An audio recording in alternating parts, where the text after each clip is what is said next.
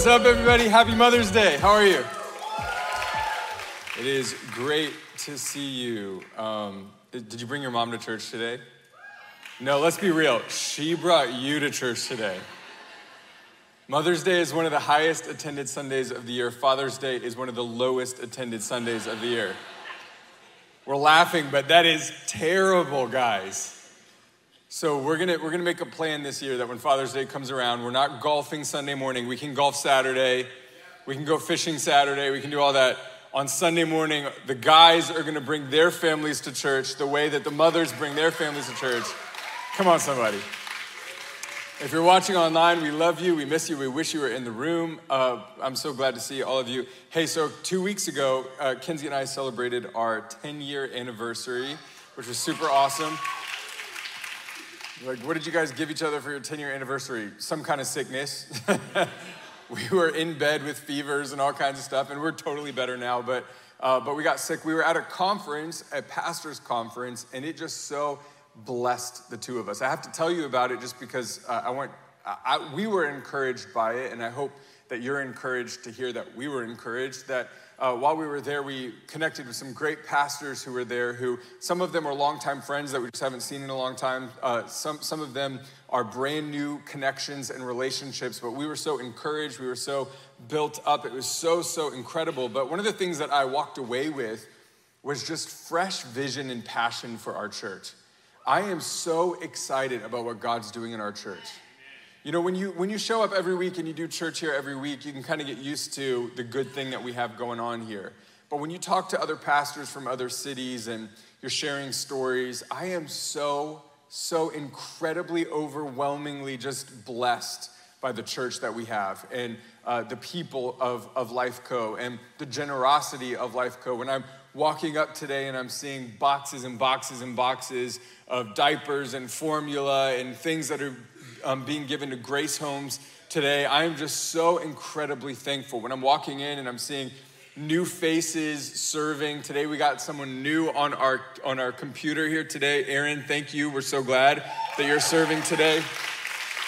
Um, when I'm seeing new faces and new, I am just so incredibly grateful for our church, and so I just have to share that with you. I was overwhelmed with love for you, and I and, I want you to know that. So. Uh, you guys are awesome. Give yourselves a hand this morning.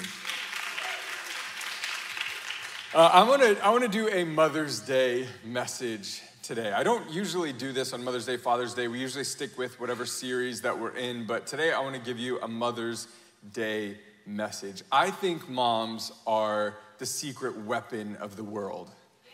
And I think that, you know, it's, it's a cliche, but it's true that without moms, none of us would be here. That is very true, but it's more than just birthing a child. There is something that mom does in the culture and the heart of young people and, and raising their family. And there's something that moms do. Every single one of you is a supermodel. Every mom is a supermodel. What? I do not feel like a supermodel. You are a supermodel. If you go to a runway and you see the latest fashion that's being worn and uh, women walking down the, the runway and trying to model fashion or you know that kind of thing, that's not the kind of supermodel I'm talking about. I'm talking about moms who model good attitudes, good behavior, worship for God, love for God. You wear grace and goodness on you, and your children see that, and you model the best fashion and I'm just so thankful for moms today. And so I want to give a message on moms today. Um, let's pray, and then we're hopefully this is going to be a short message because I want you guys to be able to go enjoy your afternoon tea or whatever you have planned. Okay, Father's Day, it's like leave me alone on the golf course. Mother's Day is like I'd like the whole family to go to tea today. None of you drink tea, but today you will. So, okay. God, we thank you for all of our moms. We thank you for how incredible they are. We thank you for the backbone of society that a mom is. We thank you for her strength. We thank you for her grace. We thank you for her wisdom. God, even in scripture, in the book of Proverbs, you refer to wisdom as a she. And so, God, we thank you for the wisdom of our moms. We thank you for the wisdom that they bring, the, the encouragement, the vision they have for their families, the strength they have for their families. And today, would you help us to honor moms with this message and, uh, and, and really truly help all of us to grow? Even the, even, in the, even the men in the room today, help us to grow through this message in Jesus' name. Come on, everyone said, Amen, amen, amen. There, um, at the very beginning of time, God created the heavens and the earth. In Genesis 1, it talks about how he created all things. He created the sky, he created the sea, he created the fish in the water, he created the birds in the sea, he created the sun and the moon, he created the stars, he created all of these things. And at the end of every day, after God would make these things, he would always say, It is good. It is good. He would make the seas, he would make the waters, he would make the he would make the waters above, the waters beneath, the clouds, the sky, that he would make all these things and at the end of it he would say, "It is good." The first time in scripture where God says, "It is not good," is found in Genesis chapter 2. Every other time he says, "It is good, it is good, it is good." But here in scripture he says, "It is not good. The first time God made something and he goes, This is not good yet. Let's read it together. Genesis chapter 2 says this The Lord God said, It is not good that the man should be alone. The first time in scripture where God says, It is not good. I just want to paint a picture here for you for just a moment. When God made this blobfish, He said, It is good. When God made mosquitoes, He said, It is good. When God made Canadian geese, knowing what they would do to make you late for church every Sunday morning, right there at the Walmart,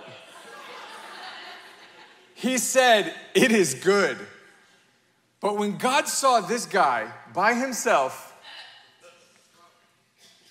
he goes, Not good.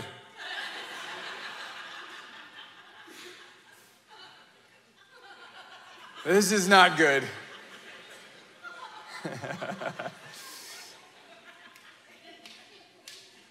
Houston, we have a problem. I, I do not think this is what the Garden of Eden looked like before Eve arrived. I think it was a mess. I think he was leaving his laundry all over the place. I think there was dishes in the sink. I think there was toothpaste caked all in the, in the sink bowl. Come on, this, it was not good. God saw uh, Adam in the garden by himself and he says, It is not good that the man shall be alone. Let's read this. It's not good that the man shall be alone. I will make him a helper fit for him. Now, I know there's a lot of women who are like, I, don't you dare call me his helper.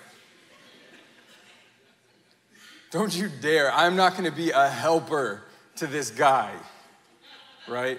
I'm not his helper. I don't need no man. I don't need no, you know, that's, that's what you're thinking today, right? And you think, I'm not weak. I'm not going to be his helper. Um, the one who needs help is the weak one. the helper is the one who's like, let's get this sorted out. Okay. Here's the thing God made man with a purpose. He made Adam with a purpose to bring order, to rule, to name, to name and bring, bring clarity to the animals. Like, okay, this is a giraffe, and this is a, to, to bring focus, to bring clarity. He entrusted Adam with the word. He said, Hey, Adam, here's what I want you to do. You can eat of any of these trees, but you can't eat of that one. He gave Adam a role and a responsibility, but God also recognized that Adam by himself couldn't do it. He needed a helper fit for him. This word helper, if you're just like, oh man, I don't, I, anything but being his helper, right? Um, the Holy Spirit is called our helper. God, all throughout the Old Testament, is referred to as our helper. He's our ever present help in time of need. There's a divine order when God made woman where he said, okay, I've given man a responsibility, but he needs some help. And so I'm going to make him a helper fit for him. The man gave names to all the livestock and all the birds of the heavens and to every beast of the field, but for Adam there was not found a helper fit for him. So the Lord God caused a deep sleep to fall upon the man, and while he slept, he took out one of his ribs and closed up its place with flesh. And the rib that the, uh, that God, that the Lord God had taken from the man, he made into a woman and brought her to the man. I love this in the historic teaching of the church. We've always taught for thousands of years now, the church has always taught that woman was brought out of the side of man, not at his feet to be trampled on, not at his head to rule over him, but from his side so that they would walk side by side with one another.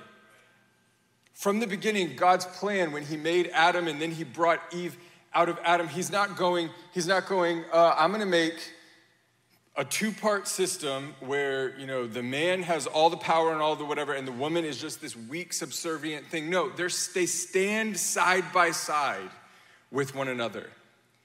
They each occupy a different thing. They each have a different gift. They each have a different purpose. They each have a different uh, function and in that function there is order and in that function there is clarity and in that order there is responsibility but there, she's from his side are you hearing me today so he, he brings the woman to the man. Then the man said, this, is the, this at last is bone of my bones and flesh of my flesh. She shall be called woman because she was taken out of man. It's a horrible joke. I've heard it my whole life. But God, but Adam named woman because when he saw her, he goes, Whoa, man. it's such a bad joke. Such a bad joke. But that's, that's how we get woman, okay? Whoa, man. Because she is taken out of the man. Therefore, a man shall leave his father and his mother and hold fast to his wife, and they shall become one flesh. A couple observations from this passage. Okay, observation number one is this. Observation number one is this. Go. There we go. Helper is used of God throughout the Old Testament not connoting weaker, not, it, helper does not mean that the woman is some weak, inferior being. Now, like, we do know that physically there are differences with men and women. We do know that emotionally there's differences and all these things. Helper does not mean that it is a weaker being that God created. God is referred to as helper. All right, here's another observation. Fit uh, a helper fit for him is the word kenegdo, which means like against him. In other words, I'm to make a helper that is like him in the sense that she is human, but against him in the sense that she is nothing like him. Now, how many, how many people, when you think of your spouse, you think, yeah, they are like against me? You are a human, but that's where our similarities end. and when you're speaking to each other, you feel often like, are we on the like part or the against part right now? There's differences. There's, he, he made woman to be like but opposite. He made woman to not be the same. Why? You can't help somebody. If, if God makes two of the same thing, how are we gonna help each other? How are we gonna, how are we gonna complement each other? How are we gonna do the things God's called us to if I have a helpmate who is exactly like me? Who is exactly the way that I am? God makes a helper who is like against. All right, here's another observation. This kenegdo refers to her biology and her emotional difference. This is not just that he made two people physically different, he also made her emotionally different. He made her think differently. He made her care about different things. He made her see things differently. Now, when Adam first sees her, he's like, finally, bone of my bone, flesh of my flesh. In other words, I see a human being that I can be in partnership with. I would have loved to have been around when the first arguments arose between Adam and Eve. And I would have loved to have seen how Adam was trying to deal with this with Eve. Like, God, you made a mistake. I don't think it's too late for you to fix this. Put me back to sleep. take a toenail or something and do a little bit more magic because this is not working out, God. Right. I would love to have been around when Adam and Eve started to figure out like when uh, so so God brings them together and they start having children and I would love to have been there when they were having discussions about what is our child going to be? I'm a man, you're a woman. What is this thing going to be? Is this going to be some new third thing? Like, what is this going to be? I would have loved to have seen. They knew nothing, they had no concept. But, but immediately when God brought them together, He immediately goes, This is good all the tensions, all the trying to figure things out, all the, all, the, all the fights that they had about this thing or that thing, and you know, all the different things. But God is going, no, this is good. Why? Because now there is a helper fit for him. That there is a being who is like him, but against him. They do not occupy the same space. Kenzie always jokes with me. Um, I, I say joke, I think she's serious. She says all the time in our house, I'm so outnumbered, okay? I'm so outnumbered. I have two daughters, seven and four. We do have a, a boy dog, and that was by design, okay? Because I was like, I am, I am drowning here, right? So we, we, got a, we got a boy dog, but I have two daughters and a wife, and so I'm living in a house that is just like dominated by women, okay? And Kenzie says to me all the time, she's just like, I just feel like there's something about men that they're just missing something. There's just like some awareness or some emotion or some something that men just do not understand. And I get all like mad and I'm like, babe, I think there's stuff about women that you're missing and you just don't understand what, you know, whatever. And, and I'm like, is she joking or is she serious? I think she's serious. I think she's serious. You know what it is? God did not give everything to one of the genders. He gave me some things that she doesn't have and her some things that I don't have. Why? Because he designed, by design, he wanted the two to have to be together and work together. He wanted me to carry things differently than Kenzie. He wanted the husband to have to do different things and think different ways. And he wanted the wife, the, the, the woman, the mother to have different. Why did he do that? He could have made us all the same. He could have made us all self sufficient. But God, by his brilliance and by his goodness and by his, his genius nature, he goes, No, it's not good for man to be alone. So I'm going to make him a helper who is like against him. Now, when I think about this, I then start to think about raising a family. This is not just about husband and wife, this is not just about marriage, this is also about raising a family. When kids come along, dads do different things than mothers do, right? Whenever um, kids are born, you know, there's always a race to see which parent's name they're gonna learn first, right? With Story, it was like, okay, is she gonna say mama or dada first? And I, I, she said dad first, okay? She said dad first with Scout, is she gonna say mom or dad first, right? She started saying mom and she has not stopped for four years saying mom, mom, mom, mom, mom, mom. I don't even know if she knows that I have a name. She's just mom, mom, mom, mom, mom. The other day I took her on a date and while we're out, she goes, I want mom. like, what am I doing wrong here? But there's just a thing. Moms and dads handle life differently. They think about different things.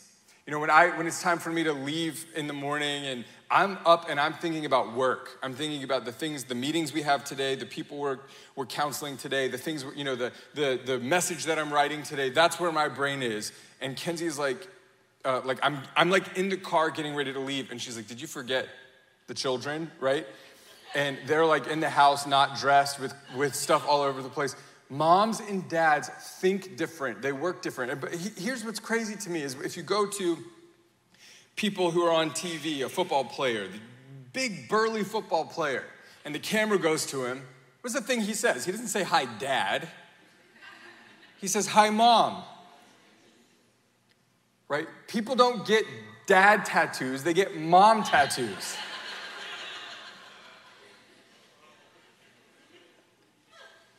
Every big, burly, ripped dude has a tattoo of his mom somewhere on his body. Do you have a tattoo of your mom on your body? Do you have a tattoo of your dad? After this service, you're gonna go get a tattoo of your mom. You're gonna put it somewhere really visible. Yeah, I'll pay for it. Okay.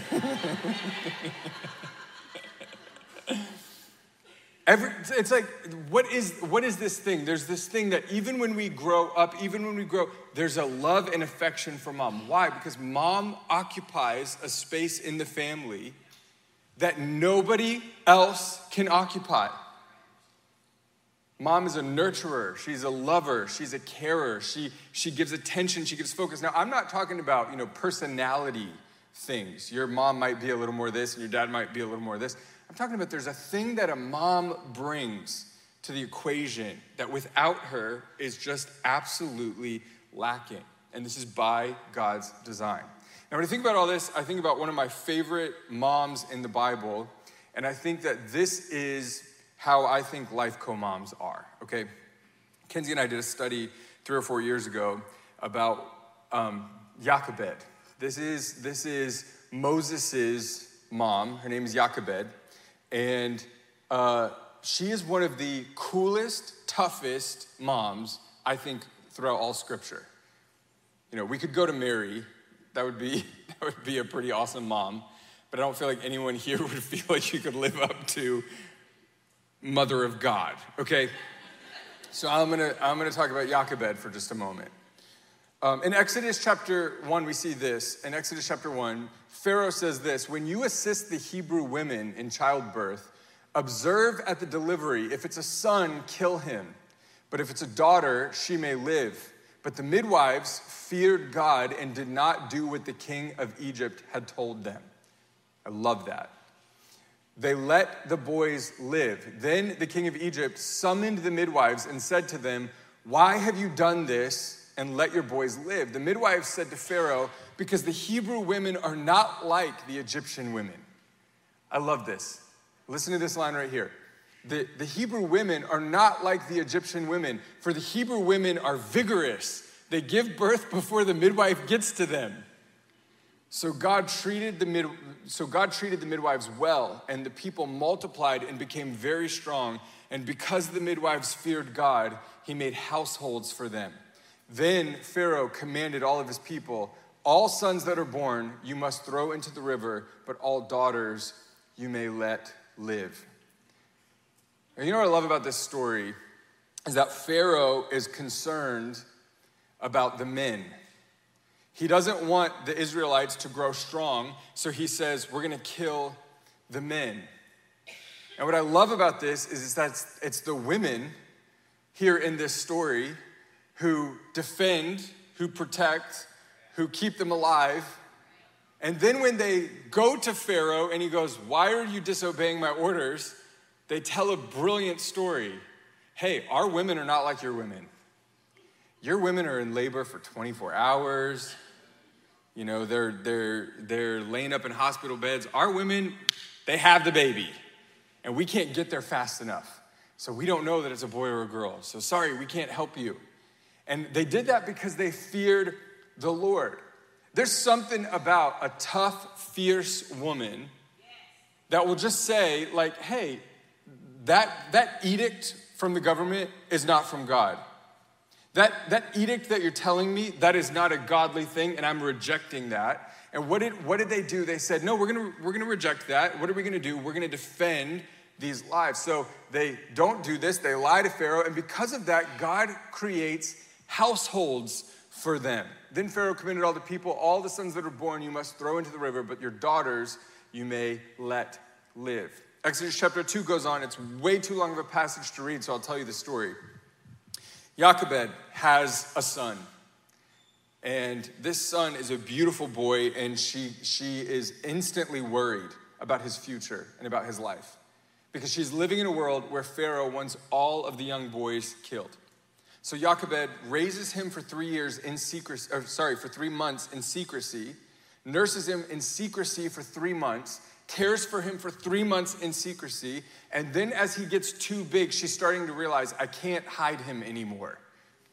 You know, there's a, there's, there's a point where she's just like, I can't hide him anymore. He's, he's growing too much. He's making too much noise. I can't hide him anymore. So she goes down and she makes a basket of reeds and she waterproofs it with tar and with pitch and she makes this little baby ark, so to speak, and puts Moses into the ark, into this little boat, and pushes him into the Nile. And now, can you imagine just the fear that would overwhelm you as a mom with doing that? But her, she's going, My options are that he is surely going to die, or I can release him and hope and pray that God would care for him and take care of him. So she puts him in and she pushes, pushes him out into the water. And her daughter, Miriam, follows the boat, follows to see where it goes. And the boat, of all places, goes to Pharaoh's house. Now, when it reaches Pharaoh's house, one of Pharaoh's daughters is out bathing in the waters, and she sees this basket, and she opens the basket and sees that there's a baby in there. And she says, Oh, a Hebrew child. And Miriam kind of sees the, the, the woman, and she sees the baby and sees Miriam, and she waves Miriam to come to her. And Miriam comes to her, and she says, This is a Hebrew child. And Miriam says, would you like me to find a Hebrew woman to nurse him? And Pharaoh's daughter, the Bible says, looked on to this baby with compassion and said, Yes, would you go find me a Hebrew woman to take care of him? I will pay her to nurse him. Moses gets taken by Moses' sister back to Jochebed, who nurses the child and is paid by Pharaoh to nurse the child. This sounds like Life Co women to me. This sounds like women who are, you know, strong, brilliant, gritty, scrappy, ingenious. You're trying to kill my son, but by the wisdom of God, I am now raising my son in my house, paid for by you. That's a tough mama.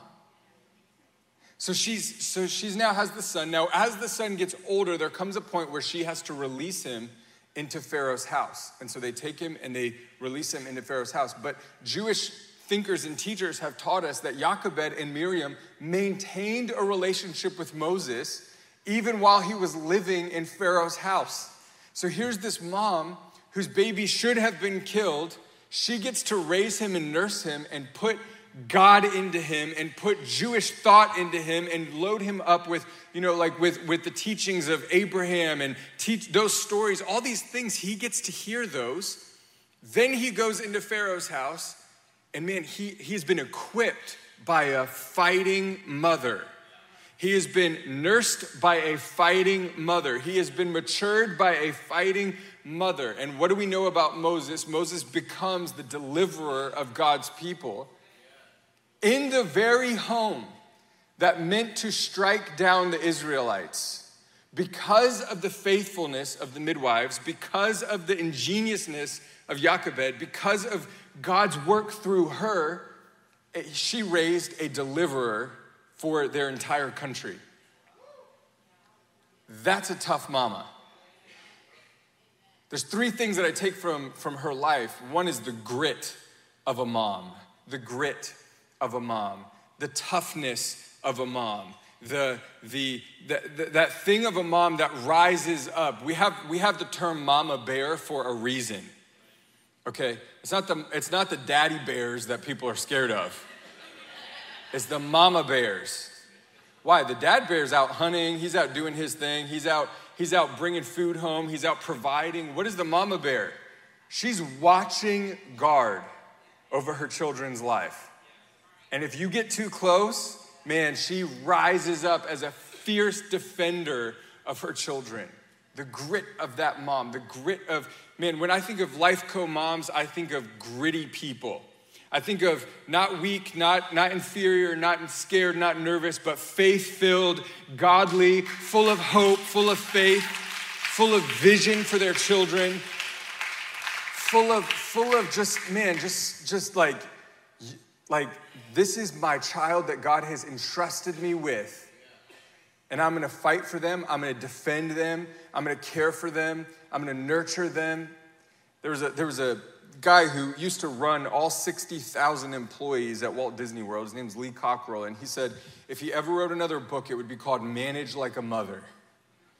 he said, Why? He said, Because moms have clear vision for their children, they have high expectations for their children. They care and nurture their children even when it costs them, even when it hurts them.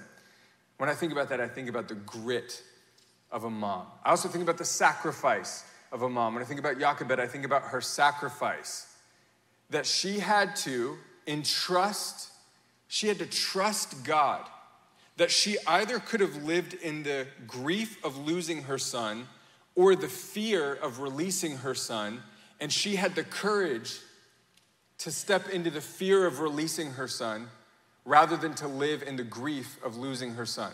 What do I mean by this? It is sometimes easier to just see things come to an end, grieve it, and move on.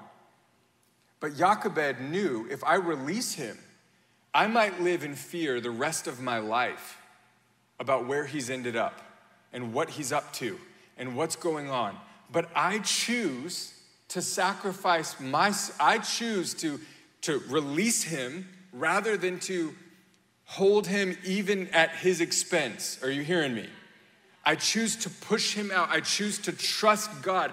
I choose to lay down my desire and my and I choose to trust God. And in doing so, God returned him to her house. The sacrifice of mom. I think about the moms in our church and how you live that kind of life every single day. The sacrifice of mom where you have tough decisions, sometimes to do the thing that would be easiest for you, but you, you decide instead to do the thing that's right for your child. You, instead of doing the thing that's tough, you know, uh, that's easy for you, you decide, I'm gonna lay down my own. I'm gonna trust God with my child. I'm gonna trust God with this situation. I'm gonna trust God. Are you hearing me today? The sacrifice of mom. The third one's the legacy of mom.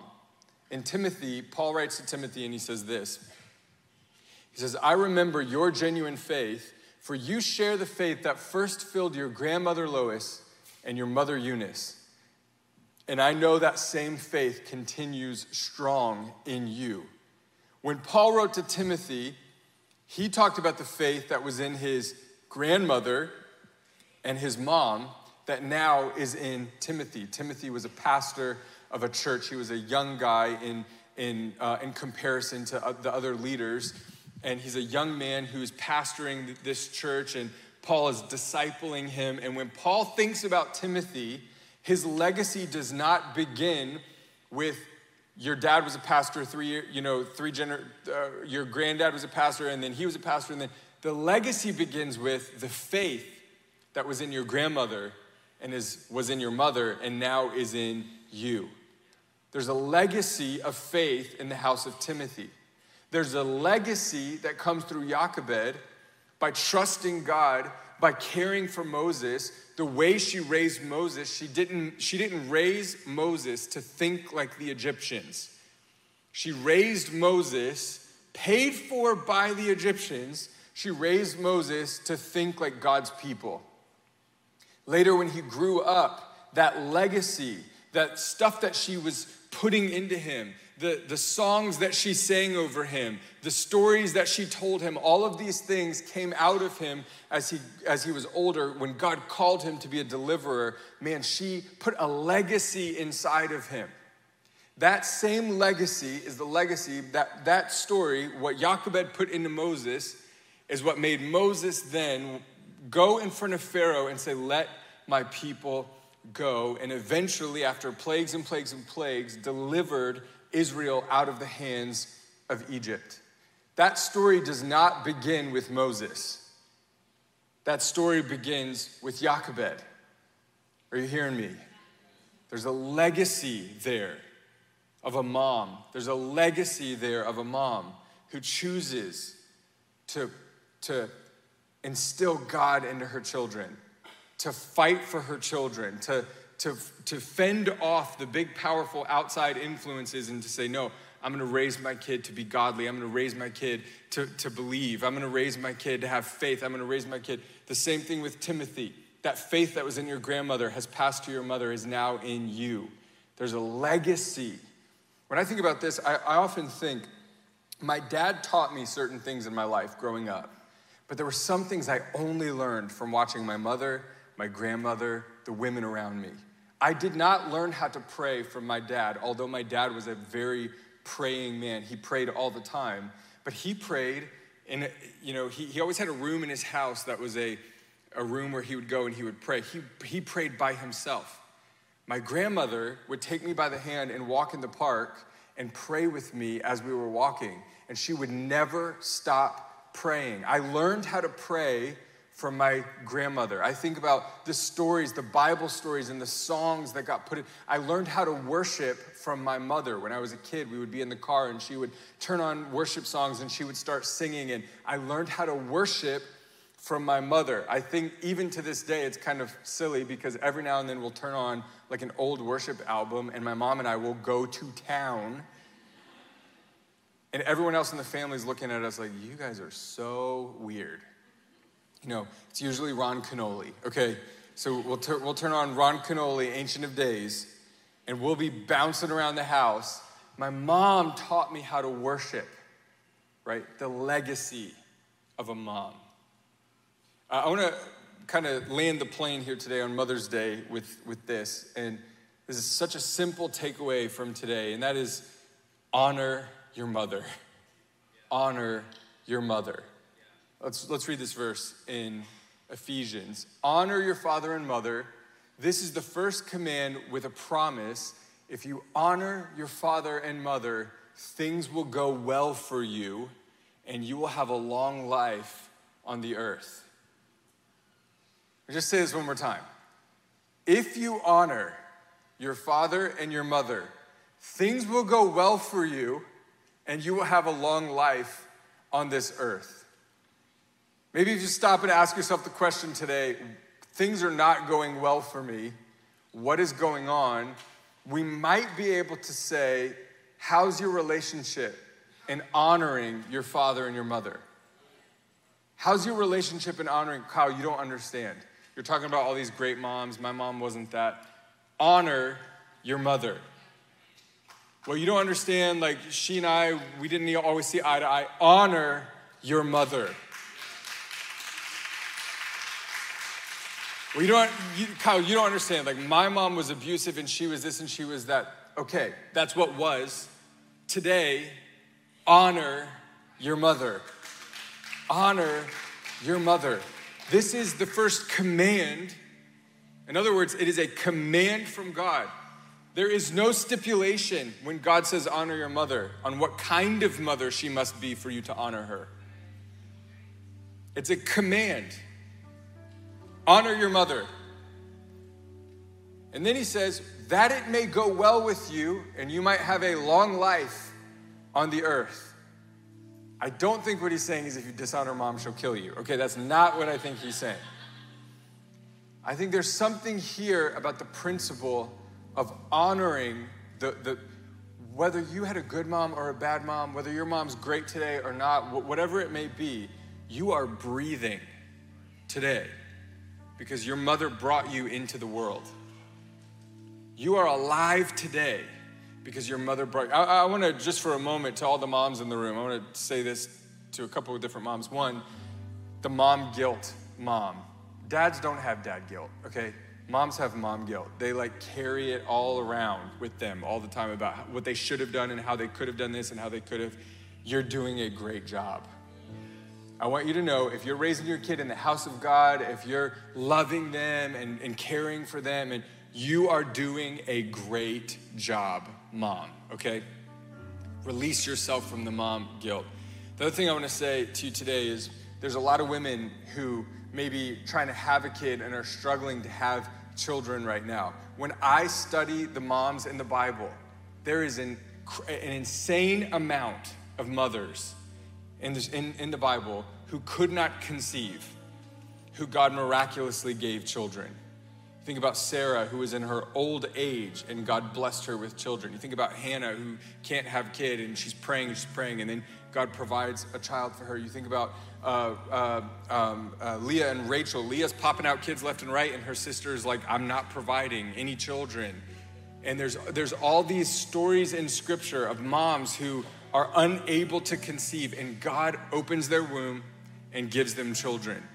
I want to say this today for, for all the women in the room who are like, man, I'm, I'm struggling to conceive and I can't conceive. I want, I want you to join with the faith of the mothers of our faith who believed God, who trusted God, and who God blessed with children. Are you hearing me? Now, for all of us in the room, we're going to lean into honor your mother. Honor your mother. How do I honor my mother? Uh, could be a simple phone call today. I love you, mom. Well, Kyle, you don't understand what she love unconditionally. That's what honor looks like. Might be a hug from your, to your mom. Go hug your mom. That's a way to honor your mom. It might be a kind word to your mom. That's a way to honor your mom. It might be listening to your mom for once. Come on, somebody. Might be listening to your mom. It might be putting the clothes in the hamper. It might be making the bed. It might be doing what she told you to do the first time she told you to do it. You know, come on. That's, that's what honoring mom could look like. If your mom is older in age, it might be just time. It might be just sitting and listening to her. It might be hearing her stories and hearing what's going on. It might be patiently understanding her as she's as she's going through stuff or thinking through stuff or you know she it might just be whatever that is honor your mother. I'm going to ask you this. Do you want to live a long life? Do you want things to go well for you? Honor your mother i want to pray a prayer over you and then you can go enjoy tea today okay god i thank you for all the moms at lifeco i thank you that they're like Jochebed women, God, that they are that they are fierce, that they are strong, that they are fighters, that they don't roll over when, when Pharaoh says, you know, you got to give up your children, but they, but they fight and they care and they love and they support. And I thank you for the moms of this house.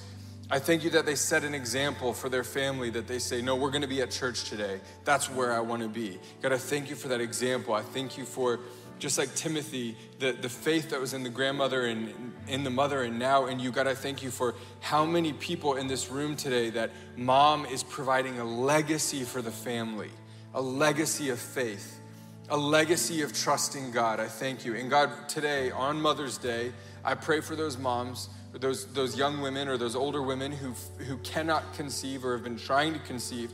God, I pray that just like the matriarchs in the Bible, that, that, that they would believe you and that they would trust you and that you would open their womb, that you would provide children for them, God.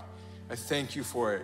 God, uh, you did it so many times throughout Scripture, and I'm asking you today, God, those who can't conceive, I pray that you would bless them, that you would open their womb, God, that you would provide children for them. We thank you for all of our moms. Help us to honor them, help us to love them.